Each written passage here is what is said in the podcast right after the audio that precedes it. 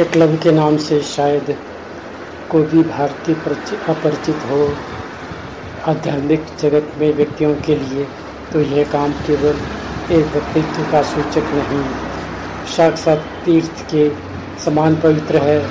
शिष्यों के लिए यह हिमालय की ऐसी चोटी है जहाँ तक वे चढ़ना चाहते हैं। ऐसा क्या है इस नाम में? वह न तो समाज के उच्च वर्ग से संबंधित था, न लक्ष्मीपति और न किसी राज्य का स्वामी। फिर भी प्रत्येक भारतीय का सिर एकलव्य शब्द सुनकर श्रद्धा से झुक जाता है। वह अपने आप में शिष्यता के आकाश में ध्रुव तारे के समान है। इसकी उपमा दी जाती है, एक शिष्य के लिए इससे बड़ा सम्मान हो भी क्या सकता है? क्या एकलव्य ने यह स्थान अपनी विद्या के कारण अर्जित किया? क्या यह अर्जुन से भी श्रेष्ठ धनुधर होने के कारण विख्यात हुआ, या फिर गुरु द्रोणाचार्य द्वारा दक्षिणा में अंगूठा मांग लिए जाने के कारण अपने त्याग से अमर हो गया? ये सभी बातें सत्य हैं, किंतु इन बातों में अधिक महत्वपूर्ण तथ्य किंतु इन बातों से भी अधिक महत्वपूर्ण तथ्य एक अन्य बात को छुपा है। वस्तुतः जो तथ्य है नहीं जाते, ये तथ्य व्यक्ति के समाज के अंतर्मन में गहरे पेट जाते हैं और वे पीढ़ी दर पीढ़ी परंपरा के रूप में गतिशील होते हैं। जिस प्रकार छल से एकलव्य का अंगूठा लिया गया, उसे समाज कभी न भुला सका। यही कारण है कि अन्यथा श्रेष्ठतम योद्धा व भगवान कृष्ण के सखा होते हुए भी अर्जुन देवताओं की भांति पूज्य न हो सके।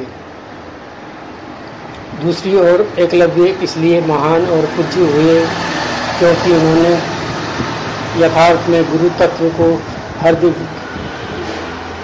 किया था। उन्होंने यथार्थ में गुरु तत्व की महत्ता समझी थी और उसे अपने प्राणों से पूजा था। यही कारण था कि अन्यथा वह गुरु द्रोणाचार्य के संपर्क में आए बिना धनुर्विद्या का पराकाष्ठा तक पहुंच सका। गुरु द्रोणाचार्य भी इस तथ्य को समझते थे, किंतु वे अर्जुन से वचनबद्ध थे कि और उन्होंने दक्षिणा में अंगूठा मांग लिया।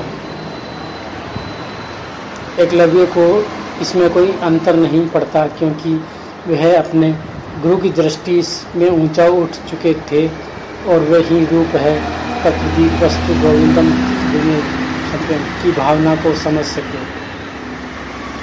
एकलव्य की कथा जहाँ एक और गुरु शिष्य की मर्यादा और पराकाष्ठा का सूचक है, वहीं गुरु तत्व को आत्मसात करने की भी सूचक है। जब गुरु को इस प्रकार देह से परे जाकर पूजा जाता है, तभी वे हृदय में समा सकते हैं, और जिनके हृदय में ही गुरुदेव समा गए हों, उसे किसी ज्ञान के लिए भटकने की आवश्यकता नहीं होती। जो अपने गुरु की दृष्टि में ऊंचा उठ गया है, उसे फिर यथार्थ में किसी अन्य सम्मान की आशा ही कहाँ और क्यों। अप दीपो भय, यह वाक्य भगवान बुद्ध ने अपने महाप्रणय के समय अपने प्रिय शिष्य आनंद से कहा।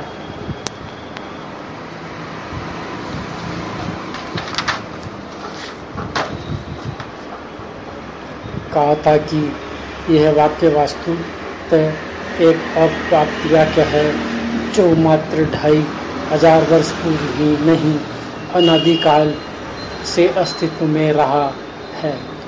भगवान बुद्ध ने उसकी केवल समानुसार प्रस्तुति की है। भगवान बुद्ध के गमन के समय जब आनंद ने पूछा, भगवान अब हमें कौन ज्ञान देगा, हम किसके पास बैठकर अपनी शंकाओं जिज्ञासाओं का समाधान प्राप्त करेंगे? क्या आप द्वारा प्रदत्त ज्ञान अधूरा ही रह जाएगा? उत्तर में भगवान बुद्ध ने यही अंतिम उपदेश दिया, अप दीपो भय, अप शरणा अनंत शरणा, अर्थात अपने आप के दीपक समय बनो, स्वयं ही शरण में जाओ, वही उस अनंत की शरण है। प्रत्येक महाश्रूप अंत में इसी ओर जाने का संकेत करते हैं, क्योंकि सब कुछ जान लेने के बाद भी जो आधा अधूरापन शेष रह जाता है उसकी कोई व्याख्या अन्य किसी प्रकार से संभव ही नहीं है। प्रश्न यह उठता है कि व्यक्ति स्वयं का दीपक कैसे बने। स्वयं का दीपक बन सकता है तो उसे गुरु की शरण में जाने की आवश्यकता ही क्या है। वस्तुतः स्वयं का दीपक स्वयं ही बनना साधना की अंतिम व्यवस्था है, न कि प्रारंभिक। गुरु द्वारा सारा प्रयास इसी बूंदी तक लाने के लिए होता है और इसके बाद आगे की यात्रा स्वयं ही करनी पड़ती है। यह प्रकाश अपनी ही आत्मा का प्रकाश होता है। जब हम थक जाते हैं, जीवन के द्वंद्वों में हताश हो जाते हैं, कुवृत्तियों का सामाजिक व्यापी रूप से आकर हमारी चेतना को दग्ध कर जाता है। जब अविश्वास और निराशा का चोर घोर अंधकार हो छा जाता है, तब यही प्रकाश कहीं से बाहर न आकर हमारे अंदर से उद्धत होता है और हमें आगे का मार्ग प्रस्तुत करता है। यह प्रकाश स्वरूप है जब संघर्ष हमारी चेतना का हरण कर लेते हैं,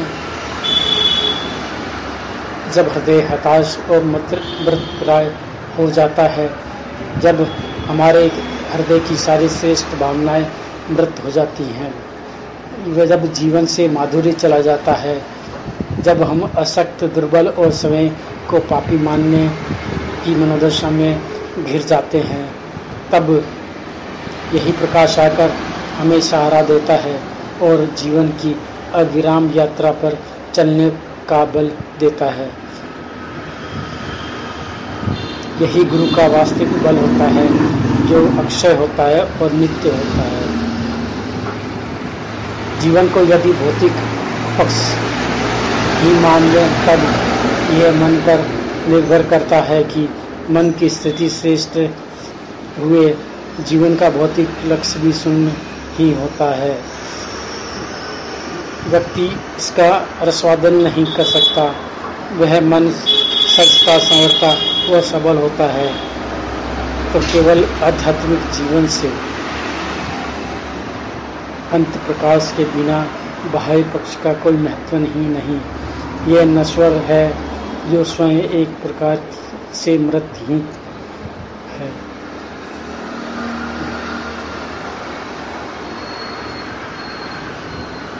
यह प्रकाशित होती है तो अंदर जलते दिए दिए से ही गतिशील और आहिदित होती है, उसी दीपक से। जब ऐसा होता है तब जीवन जीने का कोई अर्थ लगता है, अथवा यह एक दिनचर्या बनकर रह जाती है।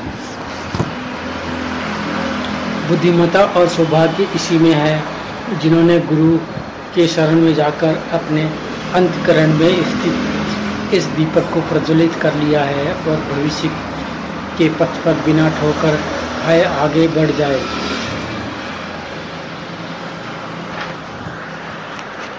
भैया हाँ जी बोलो। इसमें जो एयरपोर्ट में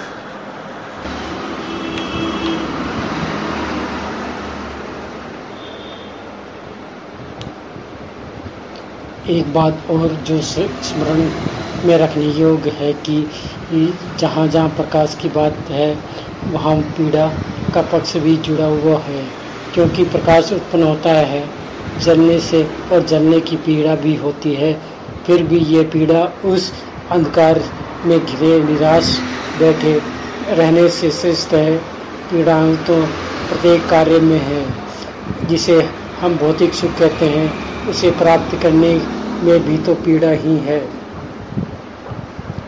जीवन को संजाने संवारने के लिए हम किस कड़ी मेहनत को करते हैं, क्या वह भी एक प्रकार की पीड़ा नहीं है जहां भौतिक पक्ष में यह पीड़ा अंत में भी कोई विशेष सुखदायी नहीं है, वहीं आध्यात्मिक पक्ष में यह पीड़ा अंत में निश्चित सुखदायी है।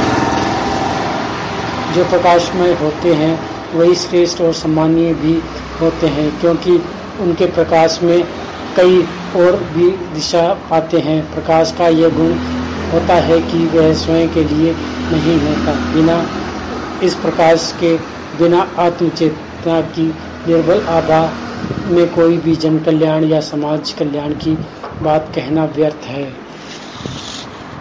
बिना ज्ञान के न तो समाधि का कोई अर्थ है न ही कुंडली जागरण का।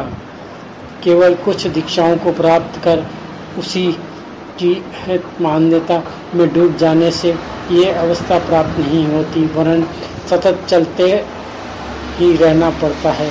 और सतत तो हमें दैनिक जीवन में भी नित्य चलना ही पड़ता है, प्रतिदिन भोजन करना पड़ता है, प्रतिक्षण श्वास प्रश्वास लेनी पड़ती है, हृदय को प्रतिक्षण धड़कना पड़ता है और स्नायु तंत्र को प्रतिक्षण सतर्क रहना पड़ता है। और ऐसी ही अपने शरीर की सैकड़ों ज्ञात अज्ञात क्रियाओं के कारण ही हम जीवित रहते हैं। तो यही अध्यात्म के क्षेत्र में भी सत्य क्यों नहीं होता। वस्तुतः जीवन की इस अवस्था तक आने के लिए सतत प्रयत्नशील रहना पड़ता है। यह अवस्था किसी को दीक्षा के माध्यम से प्राप्त होती है, किसी को शक्तिपात के माध्यम से, किसी को सेवा के माध्यम से, किसी को भावनाओं के माध्यम से, तो किसी को हृदय की कृपा के माध्यम से। इसका कोई दृढ़ नियम नहीं होता और जो नियम है वे भी हमारी बुद्धि से परे हैं। इसी कारणवश साधक को गुरु चर्चारी में अधिकाधिक आने की बात शास्त्रों में वर्णित है। यह तो बस एक है कब किसके अंदर कैसे चिंगारियाँ फूट जाए, और केवल इसका ही नहीं उसके आसपास का जीवन भी प्रकाशित हो जाए और इसी प्रकाश में खोकर जीवन की परम तृप्ति और आती है। धन्यवाद।